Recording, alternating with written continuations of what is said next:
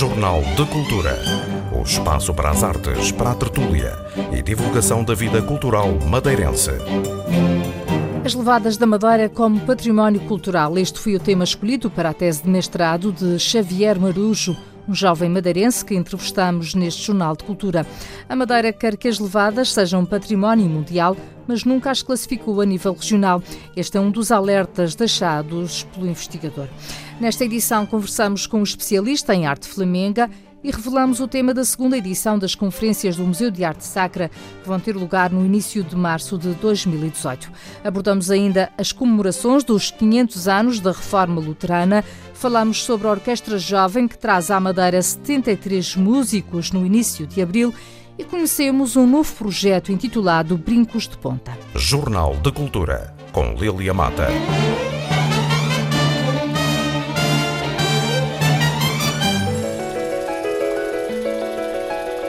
A Madeira pretende candidatar as levadas a património da humanidade, no entanto, nunca fez, a nível regional, qualquer classificação deste riquíssimo património. A observação é de Xavier Marujo, que escolheu o tema Levadas da Madeira como património cultural para a sua tese de mestrado em estudos regionais e locais. O jovem investigador lembra também que as levadas foram construídas para transportar água e não para passear. Por isso, defende mais informação aos turistas e a interdição dos percursos mais perigosos. Xavier Marujo escolheu o tema das levadas por estas serem importantes para os madeirenses a diversos níveis. Abordou desde a geologia à vegetação, passando pela história, pela literatura e pela linguística, por exemplo. Aquilo que mais o surpreendeu foi a legislação específica que existe em relação às levadas. Desde já, acho que é importante as pessoas terem consciência que património e cultura são um produto uh, humano. É foi o próprio homem que os criou. Uh, património, portanto, vem do latim, muito brevemente. Uh, e o que é que quer dizer património? No, no, fundo, o património é uma herança. É uma herança que alguém quer transmitir às gerações futuras. E é nesse sentido. Cultura, porque faz parte da nossa identidade, a cultura está intimamente ligada com a nossa identidade. Uh, também é um produto, como já referi, uh, um produto do, do, do, homem. Sem cultura não, podemos, não poderíamos, sequer, fazer aquela distinção entre um animal e o ser humano. E é por esse sentido. E Porquê é que eu acho que as levadas são de facto património cultural? Porque elas, como já estava a referir, fazem parte da nossa identidade. Uh, elas são, sem dúvida, uh, um elemento crucial ao nosso desenvolvimento social, uh, económico, também a nível de ambiental. portanto, as levadas como património cultural é mais abrangente do que falarmos só nas levadas enquanto monumento. Porque se falarmos nas levadas enquanto monumento, vamos estar só a falar nas levadas precisamente ditas, mas as levadas são muito mais do que isso. Têm consigo interligadas vários elementos patrimoniais, como os relógios de água, eh, caixas de repartição das águas, entre outros. Eu acho que as levadas enquanto património cultural é um tema muito mais abrangente, mais amplo, uh, o que acarreta também, por consequência, mais responsabilidades. Há muita literatura sobre este assunto. Em que é que se baseou? Eh, quando começou a procura? O que é que foi encontrando? Eh, como é, como é que foi feita essa pesquisa? Assim, existe alguma literatura, claro que mais uh, madeirense, porque pronto, o contacto direto com as levadas faz com que todos nós nos apaixonemos por elas, no fundo. Uh, e, mas para a minha pesquisa, centrei-me mais em documentos uh, diretamente com elas relacionadas, ou seja, legislação das levadas, da, de, sobre as levadas, sobre a repartição das águas, formas de gestão, os estatutos que algumas levadas têm, neste caso referente às levadas de Ireus, e pronto, depois uh, uma panóplia de documentos que se pode encontrar desde o arquivo, bibliotecas e também uh, o vislumbre in loco, ou seja, o facto de ir lá, olhar, percorrer, ver o seu estado, ver o que é que está mal, o que está bem e fazer uma comparação com os problemas uh, passados. O que é que mais o surpreendeu nessa pesquisa? Alguma coisa que não estivesse à espera de, de encontrar e que o tenha surpreendido? Quando eu fiz a pesquisa, eu não estava à espera que as levadas tivessem uma legislação muito própria. Porque quando falamos nas levadas, nós, na atualidade, falamos nas levadas, mas parece que quem a gera, a maior, a maior parte, é a entidade pública. Antes as coisas não eram bem assim, eram diferentes, embora as levadas fossem sempre vistas para, por exemplo, a coroa como um bem público e não privado, mas uh, houve uma altura em que houve a necessidade de construir legislação, os próprios areus começaram também a adquirir uh, muitas das levadas, uh, porque antes o hereu era aquela pessoa que fazia ou, cultivava as terras, e depois passou a ser a pessoa que uh, as construía, que tinha posse sobre elas. E isso inicialmente fez-me um pouco confusão, porque houve várias mudanças ao longo do processo evolutivo das levadas, desde a questão das pessoas quererem alienar as levadas, a questão de a, a corte procurar sempre separar a, a, a água e nascentes, neste caso, das propriedades, porque muitas vezes as pessoas, quando compram um terreno, têm água associada, mas no fundo uh, o objetivo inicial era sempre separar essas, essas duas partes.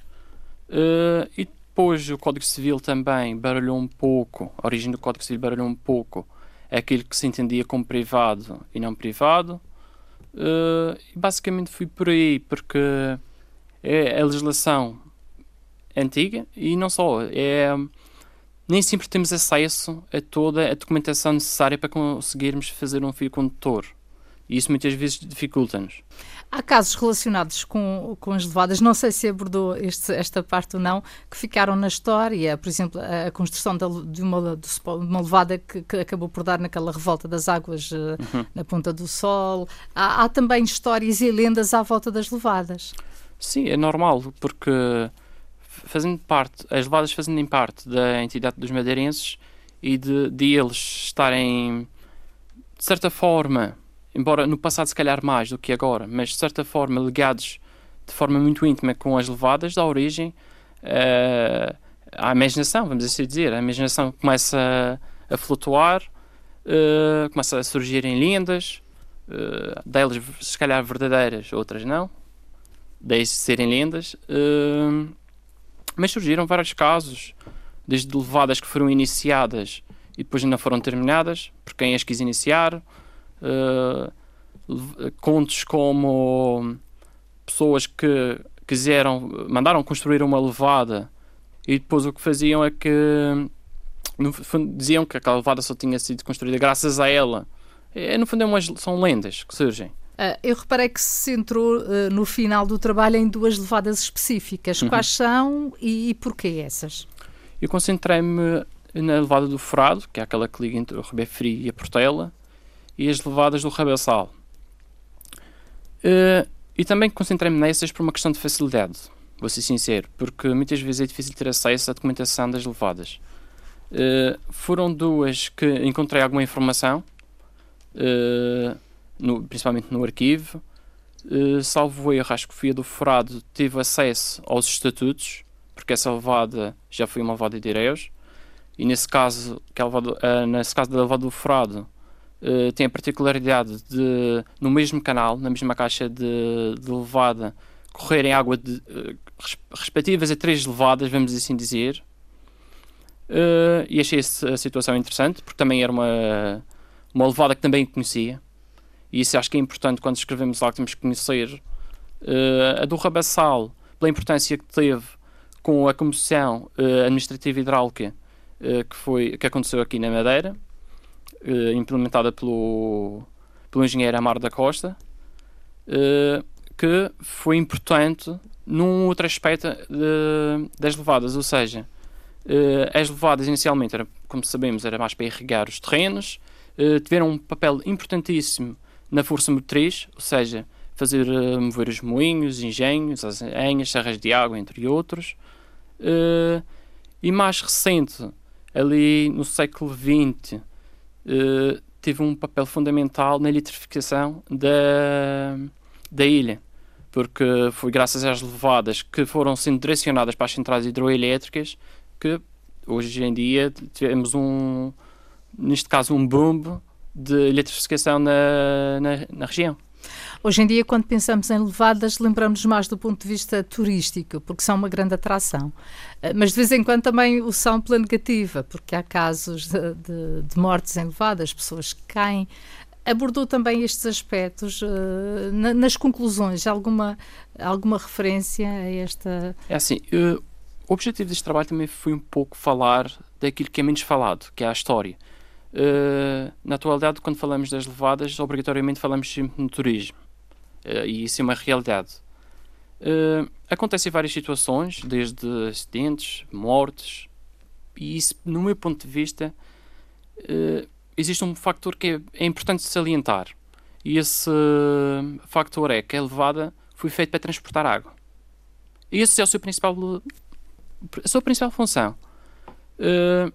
claro que muito sabiamente, a partir do século XIX, principalmente, com a introdução do, do turismo, vamos assim dizer, na região, soubemos aproveitar as levadas uh, para esse fim.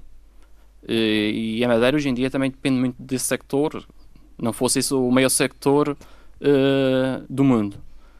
E acho que soubemos aproveitar, só que é preciso ter atenção a algumas, algum, algumas situações que podem surgir daí porque muitas vezes nós dizemos ah, as levadas precisam de ser reparadas, precisam de ser uh, limpas, tudo bem, é verdade. Só que também é preciso consciencializar o turista que vem cá, e isso, no meu ponto de vista, faz com informação. Acho que a informação é fundamental nesta situação para uh, perigos que as mesmas apresentam. Porque, como não foram feitas propositadamente para aquele fim turístico, é normal que surjam questões e problemas, como por exemplo o estreitamento da, das esplanadas, que são uh, esplanadas muito estreitas, uh, por vezes com altitudes uh, muito altas, desde 200, 300 metros, e que pode levar a acidentes. Há aquele turista mais distraído, porque o turista também, quando vem cá à Madeira, tem um pequeno problema, é porque é verdade que a ilha se calhar é pequena, mas existem muitas coisas para fazer e muitas vezes a sensação que tem quando percorri as levadas, que é que a sensação que o turista quando vem cá quer fazer tudo num, num ou dois dias. E cheguei a falar com guias de viagem que disseram-me que num dia só que uh, tinham feito uh, uma ou duas levadas, às vezes tentavam fazer a terceira porque, pronto, eles queriam conhecer o máximo.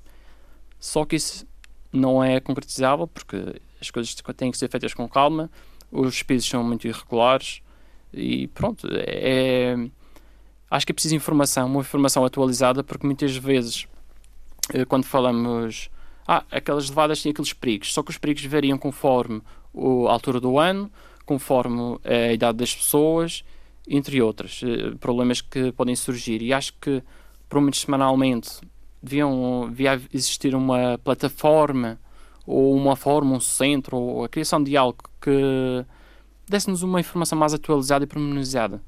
Porque pode acontecer várias situações eh, que são imprevisíveis, como uma derrocada, enfim. Portanto, eh, na sua opinião, o que falha é sobretudo a informação e não tanto a manutenção ou criar melhores condições para as pessoas poderem percorrê-las em segurança? Sim, porque, vamos lá ver, por exemplo, eu achei caricato há tempos eh, no mirador ali do Cabo Girão, que foi reformulado, está em belíssimas condições, e não é por causa disso que deixam de ir turistas lá. Ao visitar. Às vezes não é a questão de uh, das coisas estarem em plenas condições, mas sim a forma como vamos lá percorrê-las, vamos lá visitar. Porque muitas vezes, eu costumo sempre dizer isto, se, se calhar como não estou habituado a andar num país onde existe muita neve, ao chegar lá não vou ter a consciência dos perigos que, que a neve apresenta. E acho que o mesmo acontece ao contrário, quando eles vêm para cá, que deparam-se com levadas que são canais longos e estreitos, uh, onde existe a probabilidade de ocorrer aguaceiros, chuvas, nevoeiros, uh, o, o, chão é muito irregular, tanto podemos tropeçar numa rocha como nas raízes das urzes. Enfim, são pequenos pormenores que, se calhar para um madeirense que está habituado, não apresenta assim grandes dificuldades, mas para quem não o conhece, é, coloca a sua vida eh, muitas vezes em risco. Ah, acha que há levadas que deviam ser interditas eh, ao público? Claro que há, há delas que devem ser interditas. E eu acho que também nós pecamos um pouco por aí. Porque não só informar ao turista e mesmo o próprio madeirense, que existe muitos madeirenses que não conhecem as levadas, infelizmente, que aquela levada é um percurso recomendado, acho que também devia-se fazer o trabalho inverso e informar que aquela levada não é recomendada e chamar a atenção o porquê. Porque nesta forma acho que se passaria a responsabilidade da, para o, o caminhante, neste caso, porque se souber que aquela levada não é recomendada e que apresenta aqueles perigos, e se a pessoa insistir em fazer, pronto, porque a responsabilidade nunca pode ser só dos outros, também tem que ser nossa quando vamos fazer um, uma levada ou um percurso, seja ele qual for. Há uma candidatura uh, das levadas a património da humanidade, portanto, uh, de acordo com este trabalho, acha que, que merecem, que, que, devem ser? Sim, sim. Uh, neste trabalho também foi objetivo exatamente isso chamar a atenção para que as levadas sejam classificadas enquanto património mundial. Porque, porque elas completam perfeitamente muitos dos critérios criados pela Unesco. Só que eu acho que, primeiramente, antes de fazer essa candidatura, nós tínhamos a responsabilidade de procurar classificá-las minimamente enquanto património regional. Não estão classificadas? Não, nem, é assim. Uh, dos bens culturais eh, relacionados com as levadas que estão classificados, só conheço um. Eh, que tenho conhecimento a só um, que é o relógio d'água eh, na freguesia dos Canhas.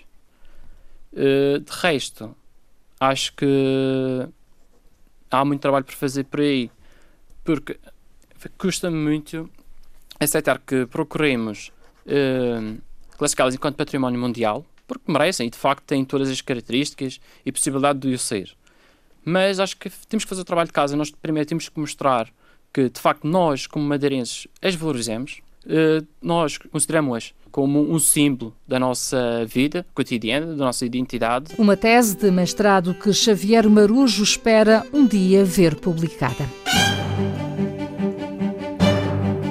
Jornal de Cultura.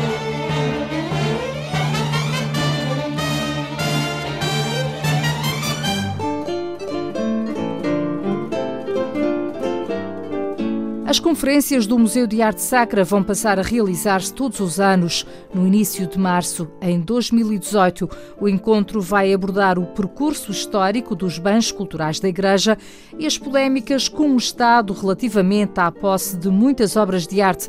A revelação é de João Henrique Silva, diretor do museu. Este título, e um título marca que queremos que fique para o futuro como digamos assim, como uma marca das atividades do Museu de Arte Sacra, do Plano Anual de Atividades. E, portanto, esta foi a primeira, para o ano, as conferências do Museu 2018, e o tema é uh, Questões de Arte Sacra, Propriedade e Evangelização. Portanto, é um tema em que se vai discutir uh, um pouco o percurso histórico dos bens culturais da Igreja, as controvérsias entre o Estado e a Igreja quanto à posse dos bens, uh, aquilo que foi acontecendo historicamente, até à constituição do, dos acervos que fazem hoje parte dos museus da Igreja. Por outro lado, discutir uh, as questões inerentes à, à dimensão simbólica, artística, ou seja, a peça de arte, a pintura e a escultura, enquanto eh, mediações para a evangelização. A igreja, essas peças vêm de um contexto que, é, que era outro, que eram as igrejas, que era a devoção e o culto, e o que caracteriza hoje os bens culturais da igreja em termos de localização é exatamente estarem, vá lá, noutro sítio. É chamada descontextualização. E a função dos museus é, é operar de novo uma espécie de ressignificação, recuperar uh, o sentido desses bens, a sua, a sua simbólica profunda, e nesse sentido, digamos, também é um serviço à, à própria missão da Igreja, na medida em que, de alguma forma, a par com a dimensão meramente artística, recupera a sua dimensão simbólica e de auxílio digamos assim, de catecismo da evangelização. Já sabe qual é a data que possa acontecer em 2018? A data será mais ceia de uma semana, será em março, mas vamos fazer mais no princípio, tal possivelmente na primeira semana de março do ano que vem. Cerca de 60 pessoas participaram na primeira edição das conferências do museu, que contou com diversos especialistas convidados. Fernando Batista Pereira, professor na Faculdade de Belas Artes da Universidade de Lisboa, onde leciona História da Arte e Museologia, orientou uma visita guiada à coleção de arte flamenga e explica a importância destas peças. O Funchal tem, e a Ilha da Madeira em geral, a região, tem uma coleção identitária que é muito famosa internacionalmente, que é a coleção de arte flamenga. Eh, porque essa coleção diz respeito, no fundo, a todo eh, o, esforço que foi feito por parte das pessoas que estavam ligadas ao comércio do açúcar nos séculos XV e XVI e que, de alguma maneira, quiseram, eh, enfim, no final da sua vida ou ainda durante a sua vida, usar uma parte desses rendimentos para comprar a sua salvação, oferecendo estas obras a igrejas e a capelas que elas próprias, em alguns casos, mandaram mesmo fundar ou então que foram construídas com parte de, de fundos que elas delegaram ou que elas próprias envolveram, e por isso este conjunto de, de, de, pinturas e esculturas que estão nestas salas do último piso do Museu de Arte Sacra são hoje em dia reconhecidas internacionalmente como a coleção mais valiosa que existe eh, na Ilha da Madeira, eh, porque é uma coleção com peças com um tamanho verdadeiramente excepcional. Habitualmente a arte flamenga não produzia pinturas com estas dimensões, com esta escala, quer dizer que a, que a, a Madeira tinha poder económico nessa altura para comprar peças desta envergadura, deste estatuto, e, e em alguns casos era para igrejinhas muito pequeninas, o que é incrível. Claro que algumas delas foram feitas para a Sé, ou para a Igreja de São Pedro, eh, ou para a Igreja de Santiago Menor, que está aqui atrás de mim, nomeadamente mas são, são, eram, eram, em muitos casos eram igrejas pequeninas. Portanto, porque na fase do povoamento a ilha teve pequeninas igrejas, pequeninas, só a grande igreja que foi construída foi a Sé, que ainda hoje lá está, com as características que ela tem.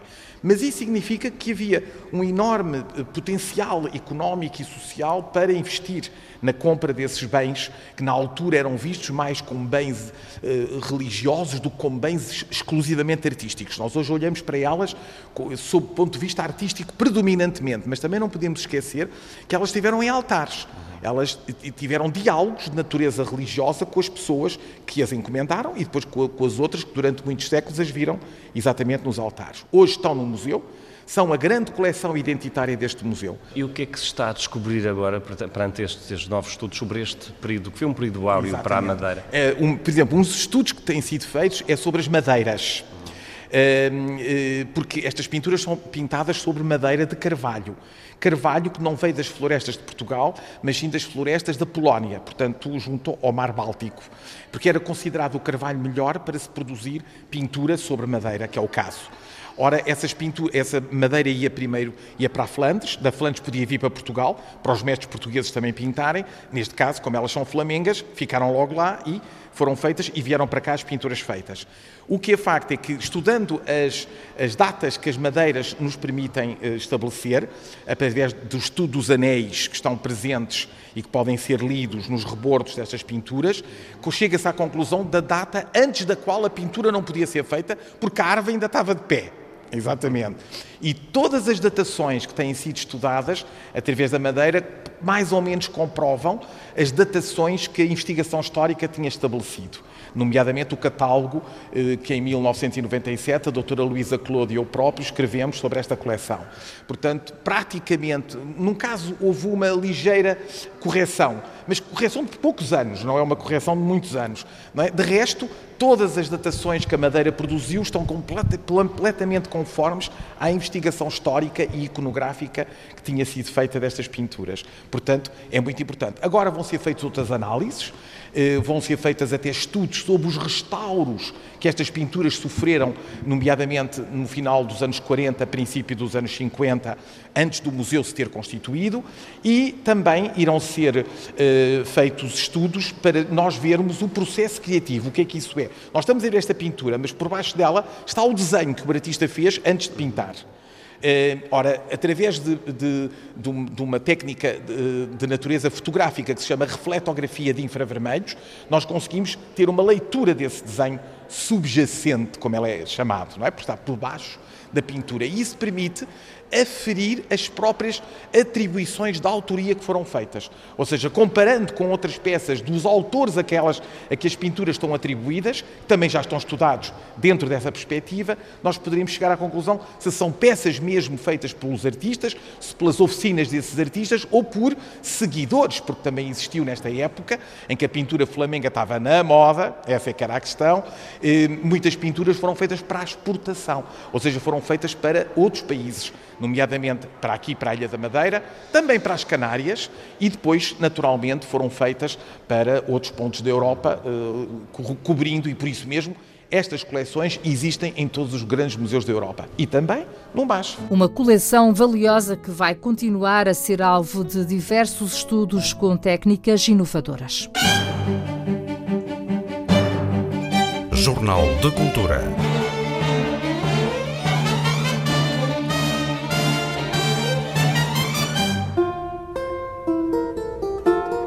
Os 500 anos da Reforma Luterana, uma cisão com a Igreja Católica iniciada na Alemanha por Martinho Lutero, estão a ser assinalados na Madeira com uma exposição que pode ser visitada até ao final deste mês no Colégio dos Jesuítas, onde também se realizou uma conferência sobre o tema. Ilse Berardo, responsável pela Igreja Luterana na Madeira, explica qual o objetivo das celebrações e aquilo que é sublinhado na exposição. Esta exposição eh, retrata o tempo da Reforma Protestante do século XVI e eh, o que um, uma parte nova nesta exposição é que nós eh, queríamos incorporar a reforma protestante eh, no seu tempo, no tempo do século XVI. Qual foi o tempo do século XVI eh, na filosofia, eh, na política, eh, eh, na teologia, na igreja em geral? como viveu a sociedade naquele tempo? o protagonista da reforma é, logicamente, o Martinho Lutero. Mas o Martinho Lutero eh, era também, eh, digamos, eh, um, uma pessoa do seu tempo. No fim da Idade Média, começou algo de novo na filosofia, em todos os campos, também nas tecnologias, a nova tecnologia da imprensa. E ele era o homem uh, no tempo certo, no lugar certo. Uh, através disso uh, surgiu um novo movimento reformista na Igreja e depois uma nova Igreja. Ilse Berardo gostaria de ver na região mais eventos de caráter ecuménico. Também o Bispo da Diocese do António Carrilho, que esteve presente na cerimónia de abertura da conferência, considera positivo esse encontro entre igrejas. A Igreja Luterana está na Madeira desde 1861, contando atualmente com meia centena de membros. Jornal de Cultura.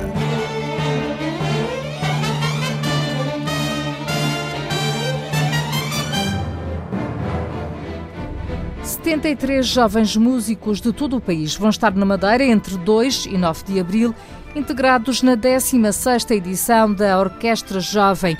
O encontro acontece pela terceira vez na região e terá representantes dos oito conservatórios oficiais de música do país, sob orientação do maestro Pedro Neves. Do Conservatório Escola das Artes da Madeira foram selecionados nove jovens, um deles para a posição de concertino. O concerto final vai acontecer no dia 8 no Centro de Congressos da Madeira.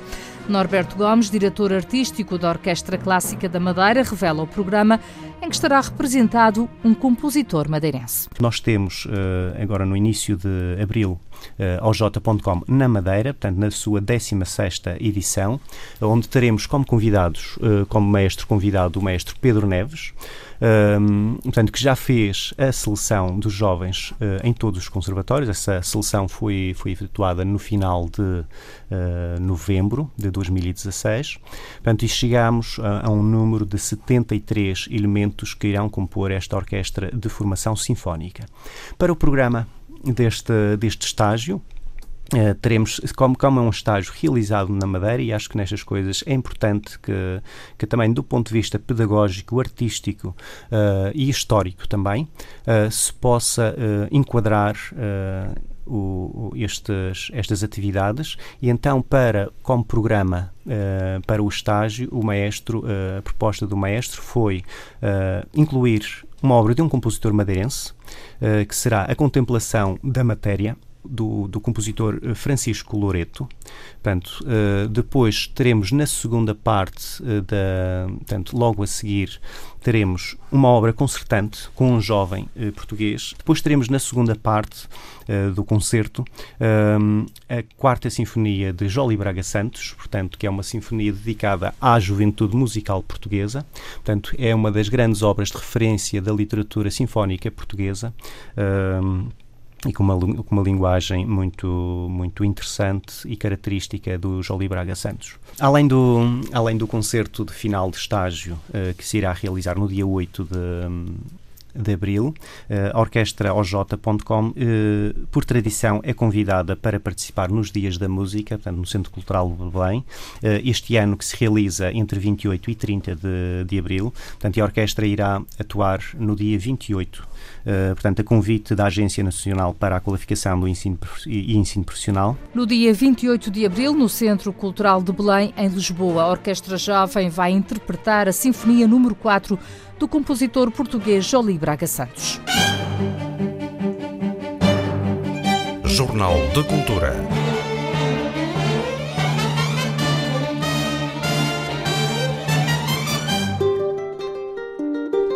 Intitula-se Brincos de Ponta, é um projeto que pretende recuperar tradições únicas da freguesia de Ponta Delgada, no norte da ilha.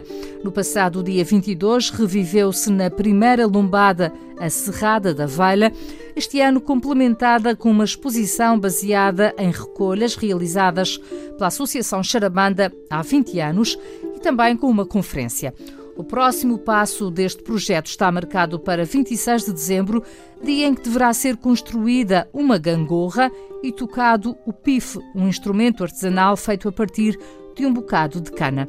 Maria Fernandes, uma das dinamizadoras do projeto, conta-nos pormenores sobre estas tradições que sobrevivem em Ponta Delgada. A prática da Serrada da Velha é uma tradição muito, muito antiga, um, ao que se sabe com origens pagãs um, e que terá depois sido, digamos, absolvida pela, pela era, na era católica.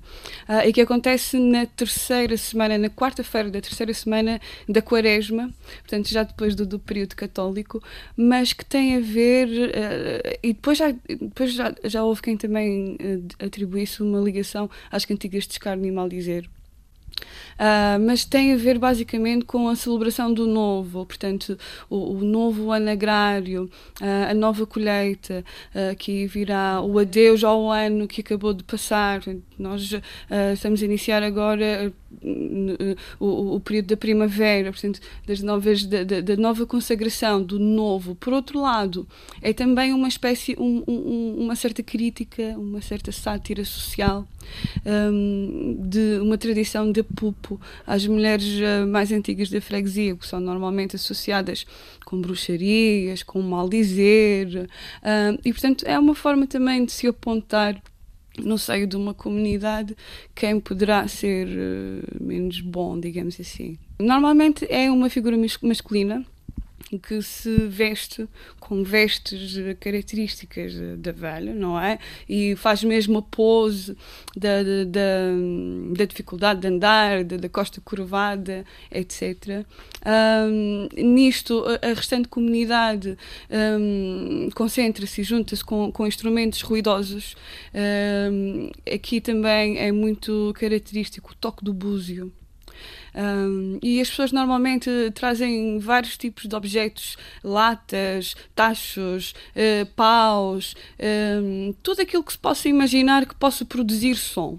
E o som aqui serve também exatamente para o, o afugentar, o, o, o vade retro do, do, do, velho, do mau, e vem o novo, vem o novo ano. Um, o, o que acontece na Ponta Delgada Basicamente, as pessoas reúnem-se uh, no sítio da primeira lombada e fazem uma espécie de cortejo satírico até o centro da freguesia. Um, e, e, nisto acontecem muitas cenas de. de, de, de, de, de Estou-me a lembrar dos desmaios, dos supostos desmaios da velha, em que vem logo uma pessoa. Uh, e, isso será também possível ver nas fotografias uh, que já aconteceu uma pessoa vestida logo de enfermeira a fazer como se estivesse a curar a velha. Olha lá, ressuscita, vamos lá mais um bocadinho, agora vai ser cerrado mais ali à frente. Uh, e portanto é basicamente, é basicamente isto que se passa. E depois há um convívio.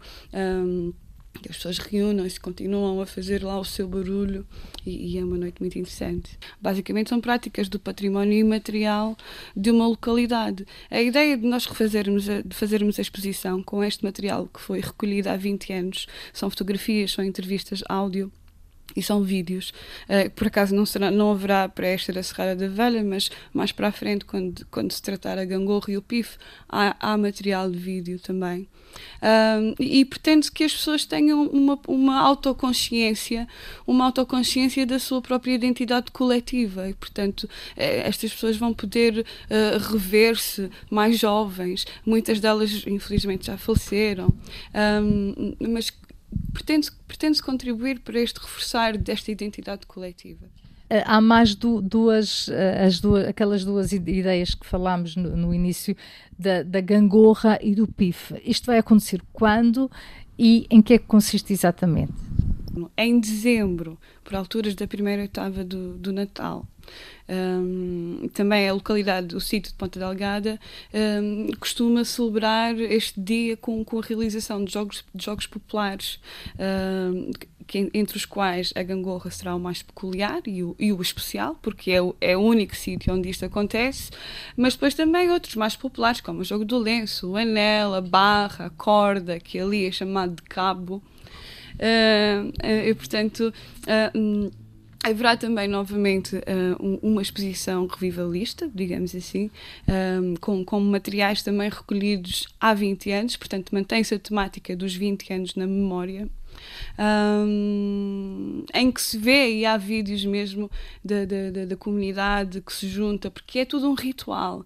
As pessoas juntam-se, vão à serra, uh, houve alguém que previamente já sabe onde é que está o sítio, que está o pau, que é um pau ideal para fazer a gangorra, uh, e as pessoas vão em grupo, trazem o pau e há toda ali uma envolvência da comunidade na montagem da gangorra e no jogo em si. Iremos também uh, divulgar também a questão do toque do PIF. Uh, que nesta localidade, portanto, o PIF, que é um instrumento de sopro feito a partir da cana viária, e que nesta localidade está muito ligado a, um, às missas do parto uh, em que os, as pessoas da, da, primeira lombada, quem conhece a área, uh, este sítio fica numa zona alta da, da, freguesia e as pessoas tinham que descer em costa até à igreja paroquial que fica uh, lá na costa, portanto, junto à praia e que tocavam o pifo pelo caminho para acordar as pessoas, os vizinhos, para chamar para ir para, para a missa do parto. Um, e, e, é muito peculiar e muito interessante este toque do PIF também será as pessoas que entretanto forem forem forem ver a exposição um, terão a oportunidade de ouvir. Entretanto, a exposição sobre a Serrada da Velha fica patente ao público no Centro Comunitário da Primeira Lombada até 7 de abril. Depois vai ser mostrada na Casa do Romeiro, também em Ponta Delgada, e a seguir na Escola de São Vicente. Deverá depois chegar a outros conselhos da região. Esta edição do Jornal de Cultura teve apoio técnico de Miguel França e sonorização de Paulo Reis. Fique bem. Jornal de Cultura. O espaço para as artes, para a tertúlia e divulgação da vida cultural madeirense.